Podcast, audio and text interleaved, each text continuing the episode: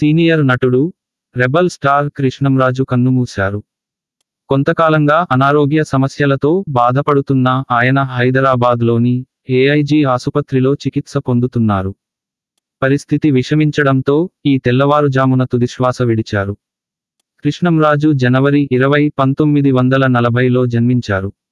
చదువు పూర్తయిన తర్వాత కొన్నాళ్ళపాటు జర్నలిస్టుగా పనిచేశారు. ఆ తర్వాత సినీ రంగంలో అడుగుపెట్టారు. పంతొమ్మిది వందల అరవై ఆరులో వచ్చిన చిలక గోరింక ఆయన తొలి సినిమా. హీరోగా చిత్ర పరిశ్రమలో అడుగుపెట్టినప్పటికీ విలన్గాను నటించారు. అవే కళ్ళు సినిమాలో విలన్గా చేశారు. పంతొమ్మిది వందల డెబ్బై ఏడు పంతొమ్మిది వందల ఎనభై నాలుగులో నంది అవార్డులు గెలుచుకున్నారు. పంతొమ్మిది వందల ఎనభై ఆరులో వచ్చిన తాండ్ర పాపారాయుడు సినిమాకు ఉత్తమ నటుడిగా ఫిల్మ్ఫేర్ అవార్డు అందుకున్నారు.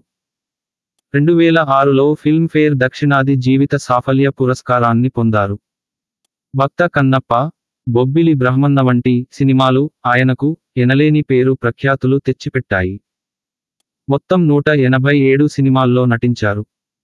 గోపీకృష్ణ మూవీస్ పతాకం పేరుతో నిర్మాణ సంస్థను స్థాపించి పలు సినిమాలు నిర్మించారు. వైపు సినిమాల్లో నటిస్తూనే రాజకీయాల్లోనూ కృష్ణంరాజు ప్రవేశించారు. పంతొమ్మిది వందల తొంభై ఒకటిలో కాంగ్రెస్ పార్టీలో చేరిన ఆయన అదే ఏడాది నర్సాపురం నుంచి లోక్ సభకు పోటీ చేసి ఓటమి పాలయ్యారు.